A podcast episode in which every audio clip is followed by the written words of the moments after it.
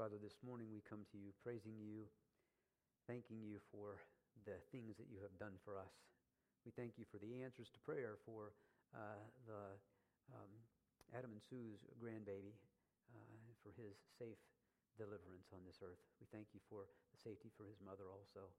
God, we, um, we thank you for the fact that you sent your son, that he was born uh, one day as a, as a little baby, that he grew up to be a man, that he sacrificed himself, he gave himself on that cross so that we could have eternal life. Father, we thank you uh, for that salvation that you give us through him. And Father, we know that, that when we give our lives to Jesus, when we, um, when we confess him as our Lord and Savior, that's, that's just the start. Uh, there's more to be done. There's growth to happen here in our lives on this earth. So, Father, we pray that as we, uh, as we come to Sunday school, as we come to worship, uh, as we gather different times throughout the week, God, that you use those times to strengthen us, not just so that we can make it through the difficult times, but Father, strengthen us for the work that you have us to do. Help us um, to be able to use the things that we learn uh, to share the good news of Jesus Christ with others. Uh, Father, I pray for, uh, for the school startup, for all those, any aspect, parents, uh, grandparents, uh, uh, children that are going, teachers, aides, bus drivers, administrators, um, hallway monitors, lunchroom coordinators, cooks, God, anybody that has anything to do with all of that. Um, God, we pray that you will um, that you'll just put your hand on them, that you'll touch them, because uh, we know that the first few days, the first couple weeks, are um, just a time of change and a time of, um, of sometimes even of chaos. Just pray that you'll give all of those workers the strength that they need in order to be ready for those children. Father, help them. In Jesus' name we pray. Amen. Amen. Second Corinthians chapter 1 verses 23 through chapter 2, verse 4. Now, I don't do that very often, but if you notice that um, uh, as we look at uh, the text, there were no chapters, there were no verse numbers in the letters as Paul wrote them. And so, uh, somebody way back sometime, in order to make it easier for us to find them, broke them up into chapters and into verses. And so, um, uh, that's what we've got today part of two chapters. Um, and, and, and we know and we remember, I think, the, the instance, what was going on. Paul is writing to assure them of, of several things. One of them is he's writing to assure them that he is truly an apostle. He's writing to assure them that he didn't abandon them because some of them felt like he abandoned them because he only made that one quick visit and then he took off pretty quickly and he didn't come back when he said he was going to. And they and they thought he was unreliable and that he had abandoned them and let them down. There were um, interlopers, if you will, that were um, uh, trying to draw people away from the teachings of Christ and the teachings of Paul. Uh, people who had come to the uh, the church and they had, and, and, here's the way I see this with them. Okay, um, they were maybe maybe they heard the gospel, maybe they understood it a little bit, maybe they didn't understand it very much at all but they were um, traveling preachers, uh, traveling teachers, and they came into this town looking for a group of people. Maybe a group of people that they could align themselves with, a group of people maybe that they could teach, and they saw the church at Corinth. They saw the people that the Apostle Paul had ministered to and had worked with. And what they did then was they, um, they connected themselves with them and they began to teach. And they began to teach there for one reason, pretty much, and that was financial gain. And then the things that they were teaching them were incorrect. They were not teaching uh, the true gospel of Jesus Christ, the gospel that Paul had received from Jesus. And so a lot of what was happening was they were, um, they were saying, no, what Paul said is wrong. That's not right. You, you can't really believe that, can you? And so people were being drawn aside and led astray because of what was happening. And so there were people that were accusing Paul of several different things. And the biggest one that he's defending himself against right now here is the idea that he had abandoned them by not coming back a second time. So let's take a look at 2 Corinthians chapter 1, uh, verses 23 through chapter 2, verse 4. The Apostle Paul writes, Moreover, I call God as witness against my soul, that to spare you I came no more to Corinth. Not that we have dominion over your faith, but are fellow workers for your joy, for by faith you stand. But I determined this within myself, that I would not come again to you in sorrow. For if I make you sorrowful, then who is he who makes me glad but the one who is made sorrowful by me? And I wrote this very thing to you, lest when I came, I should have sorrow over those from whom I ought to have joy, having confidence in you all, that my joy is the joy of you all. For out of much affliction and anguish of heart I wrote to you, and with many tears, not that you should be grieved, but that you might know the love which I have so abundantly for you. Let's pray. Father, I thank you again for your word. Father, I pray that you'll help us to see truth here, your truth, the truth. Father, I pray that you help us to see um, how it applies to us as a congregation and to us as individuals. In Jesus' name we pray. Amen. You may be seated. And thank you for standing. I forgot to call and ask you to, but thank you for being um, reverent in that way. Moreover, I call God as witness against my soul. You know, Paul had planned to uh, return um, and and to to visit with them. He had heard some things that were going on and some things that people were saying, and he had planned to go and to talk to them and visit with them. But he didn't want to just make a really short visit. He wanted to stay with them for quite a while and to help them to grow and to help them to learn. But then he went back, and um, and there was trouble. Uh, tensions arose, uh, troubles and chaos and problems. People accusing him probably, and and, um, and and and so as a result, in order to kind of quell that and to stop that, and to keep it from from just causing a, a total breakup of the church, the apostle Paul went on his way. And they and he said, I, I want to return back to you. I want to come back.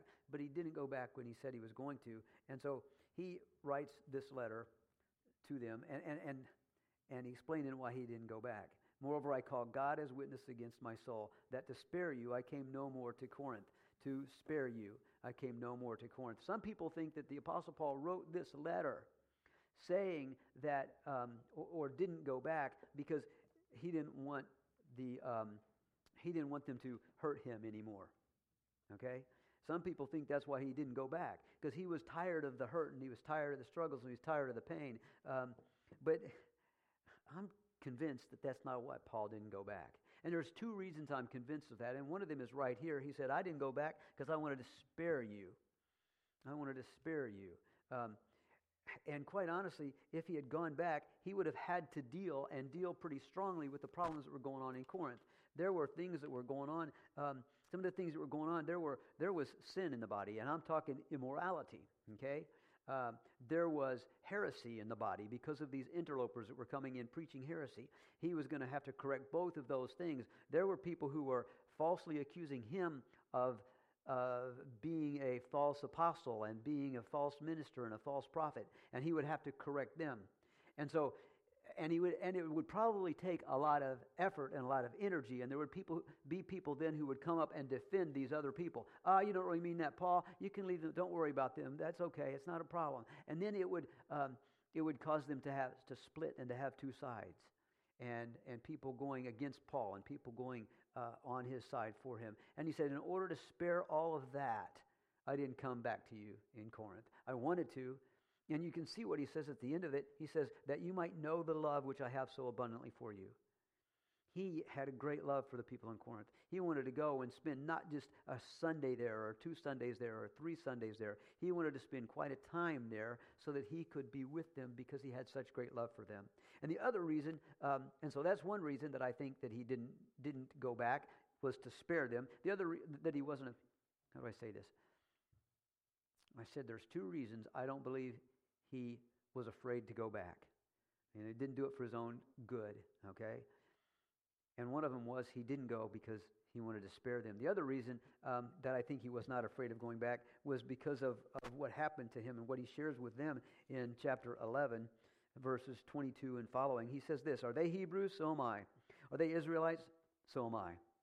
Are they the seed of Abraham? So am I. Are they ministers of Christ? I speak as a fool. I am more. in labors more abundant, in stripes above measure, in prisons more frequently, in deaths often. Do you think he's afraid of a few interlopers at the Corinthian church if he's been through this? From the Jews, five times I received 40 stripes minus one. Five times. Three times I was beaten with rods. Once I was stoned. Three times I was shipwrecked. A night and a day I have been in the deep, in journeys, often in perils of waters, in perils of robbers, in perils of my own countrymen. Can you think of that? The people that he loved the most and that were supposed to love him the most, they put him in danger often. You know what he said about them? Basically, about his own countrymen, the, uh, his, the Jews, he said he would give his soul if they would come to Christ. In perils of the Gentiles. Hmm. Jews and Gentiles. That's pretty much everybody that's against him. In perils in the city, in perils in the wilderness, in perils in the sea, in perils against false brethren. Okay? And maybe he's talking about these interlopers when he's writing that here. In weariness and toil, in sleeplessness often, in hunger and thirst, in fastings often, in cold and nakedness, besides the other things, what comes upon me daily, my deep concern for all the churches. So if, if you think that he was afraid to go back to Corinth because he was afraid that he would get hurt some more, that he would be, um, that he would be falsely accused and he would be, um, uh, and they would slander him and they would say bad things about him. If you think he was afraid of that, I think you got your theology and your scripture a little bit wrong. His concern for not going back, his reason for not going back was because he didn't want to have to deal harshly with those that he knew he would have to deal harshly with in person if he went back. And so instead of all of that, the Apostle Paul wrote a letter. He wrote a letter, and not this one. It's it's First Corinthians or or I don't know. It would be we don't know what it is because we haven't found it. We can't find it. It's a letter that he refers to, and it's referred to later in this in this book, but it is, doesn't exist anymore as far as we know. And if it does exist, we haven't found it. And in that letter, he did what he would have had to do in person. He dealt with them harshly. But he wasn't there. He wasn't the center of that attention. He wasn't the center of that um, controversy because he wasn't there. And in order to, to not have to deal with them harshly in person, he sent the letter instead of going. And he says, I, I, I um, didn't come to you so that I could spare you. He didn't do it to spare himself. You see all of those things that he, that he went through. See everything that he gave up and all of the beatings and the whippings and, and the stonings and the uh, you know, shipwreck and all those kind of things and being in jail. Um, he wasn't afraid of some interlopers. What he was afraid of was hurting the church of Corinth so badly that it would, that it would do several things. That it would, it would separate Paul from that church and that it would, would, would bring, um, uh, that it would no longer bring glory to God. And so instead of going, he sent this letter, this harsh letter that we don't have anymore. He says, So moreover, I call God as witness against my soul. Now, he's already called some witnesses against his soul. You remember what those are? The first witness that he called was his own conscience. If you read that in, in verse 12, for our boasting is this the testimony of our conscience is that we conducted ourselves in the world in simplicity and godly sincerity. He called his conscience. He said, My conscience, I have looked back on my life and I've looked back on my ministry in Corinth and my conscience, I did it with good and pure motive. I didn't do it for financial gain or so that you would praise me and think I'm wonderful. I did it because it's what God has called me to do. He also called Jesus Christ. I mean, uh, verse 19, for the Son of God, Jesus Christ, who was preached among you by us, by me, Silvanus, and Timothy, was not yes and no, but in him was yes. In a way, he called Jesus Christ as his witness.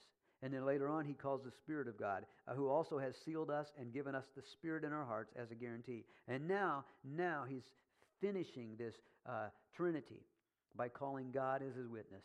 Now I call God as my witness. And they may doubt his own conscience.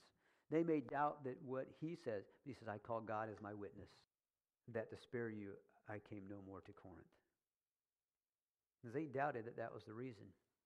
And he says, I call God as my witness. So he's had his own conscience, the Son of God, Jesus Christ, the Spirit of God, and now God the Father as his witness that he didn't go to Corinth in order to spare them. Not that we have dominion over your faith, but are fellow workers for your joy.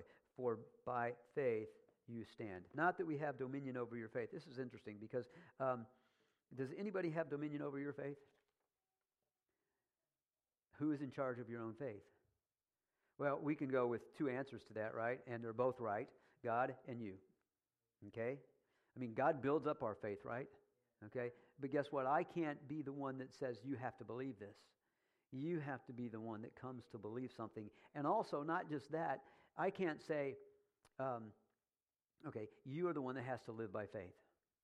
Now, the Apostle Paul, when you look at this, he says, um, For by faith you stand. Some people think uh, that what he was saying to them was, You are standing by faith. Well, if you look at the context of the letter, there's not very much evidence there that these people, some of them, were standing by faith. What he was saying to them was, I'm calling you and I'm challenging you to stand and to live by faith. All right? Because it's by faith, it's faith by which you stand. If if you say you believe in Jesus Christ, how do you believe in him? Do you believe in him because you saw him? They didn't. Do you believe in him because you saw him crucified? They hadn't. Do you believe in him because you see him now on the throne in heaven? No, they hadn't. So it's all accepted by faith. And he says it's faith by which you stand. We live spiritually by faith. We accept Christ by faith. And, and you know, it's interesting to me that so often, so often in some people's lives, and I, I hope it's not yours, I don't know, um, so often in some people's lives, we say, Well, I trusted Jesus as my Lord and Savior, but we don't trust Him to take care of us here. I just think there's a little bit of irony there sometimes. You know, yeah, I've trusted Christ. I know that He can keep my soul from going to hell and give me eternal life with Jesus Christ. But I don't know if He can help pay that bill. I don't know if He can help keep my car running. I don't know if He can give me that or take care of that or, or maybe take care of an illness that I've had. I don't know if He can do all of that. I know that He was there at the creation of the world and He spoke the worlds and the universe into existence, but I don't know if He can heal my sick tummy. Really? I don't get it. I don't understand. And so he says to them, by faith you stand. And it wasn't, it wasn't a, um, a commendation on his part to them. He wasn't saying, I see this is how you live. He was saying, this is how you ought to live. But I determined this within myself that I would not come again to you in sorrow. I, you know, I, I, um, I don't know if I'm. When I was in, in college, they used to call me Tigger because apparently there was a spring in my walk. Now I'm getting a little bit older, and there's not as much spring in my walk as there used to be. I'm serious. I would walk down the. And they, and they nicknamed me Tigger. I got a couple other nicknames too, but uh, that's the one that's more appropriate to share right now Tigger. Uh, and, and most of my life, I mean, Kathy says I'm a pessimist. All right? A pessimist. I'm pessimistic. It's like if anything can go wrong, it will. Okay? Well, that guy's an optimist. Because I'm going like if anything can't go wrong, it will. Okay? So she thinks I'm a pessimist, but but believe it or not, there was a time when I had a spring in my walk. And they called me called me Tigger. Never in my life have I ever been called an Eeyore. Oh, I don't know. How are you? You know, I wish I could imitate Eeyore. Okay? But here's the thing uh, and Eeyore is a good friend of mine. But I just smack him a little bit and go, relax, God's got it. Paul said, I don't want to come to you as an Eeyore. I don't know that he really went to them as a Tigger, but he didn't go to them as an Eeyore. He didn't want to go to them when he was sorrowful. He didn't want to go to them when he was sad. He didn't want to go to them when he was upset. Because he knew that if he went to them and he was like that, it would bring them down too. And if what he had brought them down, then who was going to bring him back up? Okay? And so, I mean, um, I used to golf with my dad, uh, and I'm a terrible golfer. You know, a game of golf is a good walk ruined, right? You know, it's like he would buy all these golf balls, and um, and I go, Dad, I can't use that new one because I'm going to lose it, and uh, and so I would use old golf balls because I'm a terrible golfer. Dad would tell me, water seeks its own level. All right? So, because, okay, so here I am shooting, I don't know how many, and here he is shooting like this. Well, his score went up mine went down. Water seeks its own level. And that's what happens with attitudes, too. Right? If you've got somebody that's just happy all the time, you want to hang around them, don't you? If you've got somebody that's just down in the dumps all the time, it's like, I'm not going there. You know? I want to find somebody that's going to help bring me up. I want to, I want to find some, so if you're sad, you don't go to somebody that's, uh, that's an Eeyore. If you're sad, you want to go to somebody that's a Tigger, somebody that's going to help bring you up. Now, there might be a little bit of a change in that. Like, like if you're really sad, it's like, I don't want to listen to somebody that's happy. Just forget it. They're too much. You might, there might be that too, but you want to be brought up most of the time. Paul says, Listen, I determined this within myself that I would not come again to you in sorrow, for if I make you sorrowful, then who is he who makes me glad but the one who is made sorrowful by me? All right, well, my English probably got that across a little bit better than, than what his did. did. If, if, if I go to you and I'm sad, and I make you sad, okay, so what was going to happen was if he went to them all sorrowful, and what was he sorrowful about? He was, he was sorrowful that there were so many of them living in sin, that there were so many of them uh, believe in heresy, and that there were so many of them that doubted his, um, his ethics, okay, in his ministry. He was sorrowful about all of that, and he was sorrowful about the possibility that it would that, that would cause a uh, break between them and him, a break in their relationship. He was sorrowful about all of that. So he didn't want to go to them with all that sorrow. He wanted to fix the problem ahead of time, and that's why he wrote the letter. I determined not to come to you when I was sorrowful because I didn't want to make you sad. I didn't want to be harsh with you. I wanted to be gentle. I wanted to be kind. I wanted to be compassionate. I wanted to be loving. And I got to say, that's what we all want to do. I don't. I. I mean, I know a few pastors, um, and and I think that's what they all want to do. My, I don't want to come to. Uh, I did talk to somebody this week, and I shared one of my problems. I don't do that very often. I just don't. I don't share with most of you my difficulties. Um, by the way, it's pretty much taken care of, uh, and so I'm I'm happy now. Uh, and um, but I just try not to do that because I don't want my troubles to drag you down. Okay? Uh, yeah, it's good for you all to pray for me, but just know, hey, uh, I have a question for you real quickly. Am I any different than you? Oh yeah, a little bit, but are we all human? Do we all have the same struggles sometimes and the same difficulties? And maybe, you know, do we all get down and discouraged a little bit sometimes? I try not to show that too much, but yeah, it does happen. So now that you know it happens, all you need to do is pray for me. Okay? Uh, and I think that would have helped Paul a whole lot if he had known that all these Corinthians were really praying for him. So, all of that to say, um, the pastor, the pastor is supposed to uh, encourage. Paul is supposed to encourage and lift up. Um, but who cares for the pastor or Paul when they're down, you know? And so um, I'm thankful that I do have people here that I can call, that I can share things with. And, uh, and sometimes just the sharing of that is, is an encouragement to us. So Paul says, listen, I'm not going to come to you uh, uh, sorrowful because I don't want to make you sorrowful too. Uh, because then, how are we going to fix all the problems and make things better? And then in verse 3, he says, And I wrote this very thing to you, lest when I came, I should have sorrow over those from whom I ought to have joy, having confidence in you all, that my joy is the joy of you all. I wrote this very thing to you. I wrote this, um, I wrote as I did. I wrote for precisely this reason. In other words, I wrote so that I wouldn't come to you and make you sorrowful.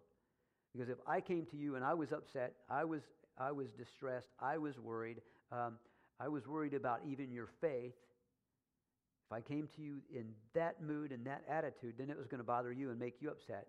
And I didn't want that to happen because we'd all be, uh, all be distressed then. So I wrote this very thing to you, lest when I came I should have sorrow over those whom I ought to have joy, from whom I ought to have joy. Now listen, why would he have sorrow? He would have sorrow because maybe if he went and he was the center of the controversy. They didn't, you know, the, the interlopers were preaching against him and teaching against him, teaching against uh, the gospel that he preached. He went and they believed that, the interlopers instead of him. I mean, we all know that one of the worst things that we can have, that we can see happen, is our own children to fall away from Christ. And to him, that's what was happening. The Corinthians were his own children, his children in the faith people that he loved so much that he was that he would even stay away from them to help them to heal and to make things better. And he said, I don't want to I don't want to see this kind of sorrow. I don't want to come to you and see that there are people still living in, in immorality and in sexual sin. I don't want to come to you and see that so many of you still believe these heresies that you believe. I don't want to come and see that because then I'm not going to have the joy that I ought to have in you some of the fruits of the gospel of my ministry. For out of much affliction and anguish of heart I wrote to you. Much affliction and anguish of heart. That, um, uh, you know, deep sorrow, um, distress, unbelievable pain, grief, heaviness of heart. Because he had spent so much time with the Corinthians, poured his life into them and into, into them growing as Christians. And now he saw all of this happening. Saw that they, not only was there somebody amongst them living in sexual sin, but they were applauding him for it. You know, you see that happening today? I mean, you do. You know, what, we, what God calls evil, many are now calling good. What God calls good, many are now calling evil. You know? And so uh, that's the kind of thing that he was dealing with. And, and, and then the heresy. And then the idea that they didn't trust him anymore. Out of much affliction and anguish of heart, I wrote to you. This is the letter he's talking about, the one that we don't have, the one that would be interesting to see. I wrote to you with many tears.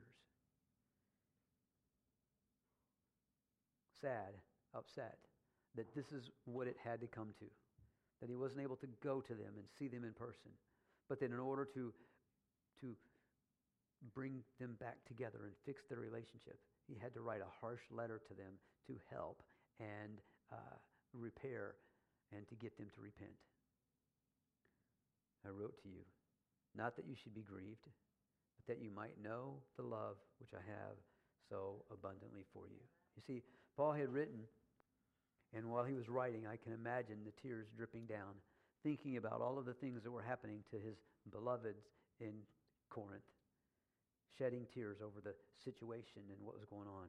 He had written to the church not to cause them grief, but so that they would know his love for them and that he would have come and he wanted to come, but he knew that it was better for them if he stayed away for a time. He had written for them to, to them to get them to repent, to get them to repent of sin, of scandal, and of heresy. He had written to them for their good and for their benefit. He had stayed away from them for that time for their good and their benefit. And what we see is that his letter worked, at least to some extent, and that there was some improvement and he was able later to go to them. You see, you look at all of this and you think, well, what does that have to do with me? I'm not the Apostle Paul. I'm not, I'm not even a pastor.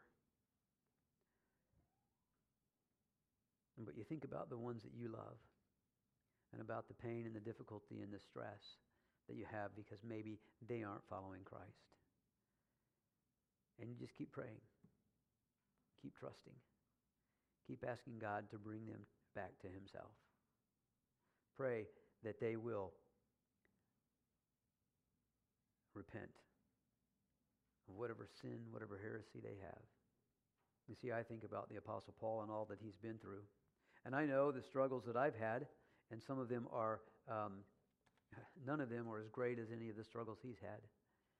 But I know that through it all, what God has called me to do as pastor is to love the congregation, love the flock, love the church. And I see Paul here, and I see it applying to us as having more concern for the church than he did for himself. I mean, if, if, if again, I don't think Paul was scared. I don't think he was worried about the insults that would come. I don't think that bothered him hardly at all. If he'd been beaten with lashes four times, hit with rods three times, beaten with rods three times, stoned once, shipwrecked, I don't think this was something that was really going to, you know. And the only reason it would bother him is because it would be coming from people that he loves so greatly. His concern, his great concern, was not for himself.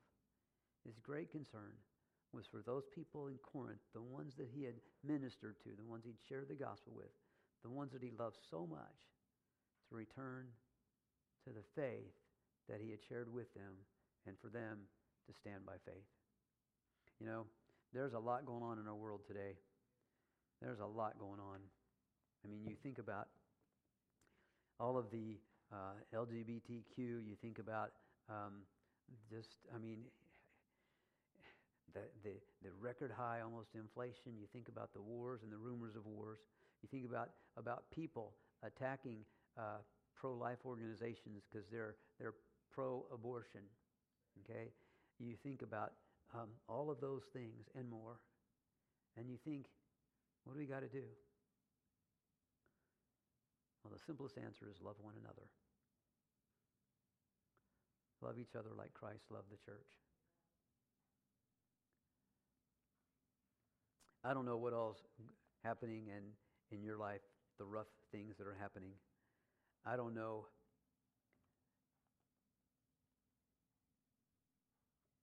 if life is just getting more and more and more difficult for you. I trust that for many of you it is. I don't know the questions and the doubts that you might have, but I know that there is a God that loves us. There is a God who sent his son for us. There is a God who has the answers. And there is a God that wants us to be obedient to him. We're going to have a hymn of decision here in just a few minutes. And I'm going to be at the front, and I'm just going to open the uh, invitation time. And if there's anybody here that has never trusted Christ as their Lord and Savior, I'm going to be here at the front, ready to share with you. Might be that you just simply have a prayer need and you just want to pray by yourself. You're welcome to do that. Might be that there's a prayer need that you have that you want to share with me and that you might want me to share with the church. So I'll be here uh, ready for that. Let's pray. Father, thank you for your love, for your forgiveness. Father, help us to love your people like you love us and like the Apostle Paul loved the people of Corinth. Father, help us to be willing to do the things that you call us to do, to not be afraid to suffer insult and, um, and difficulty for the cause of Christ and for the church. Father, help us to walk the way you call, call us to walk, to be obedient to your word. Father, we thank you in Jesus' name. Amen.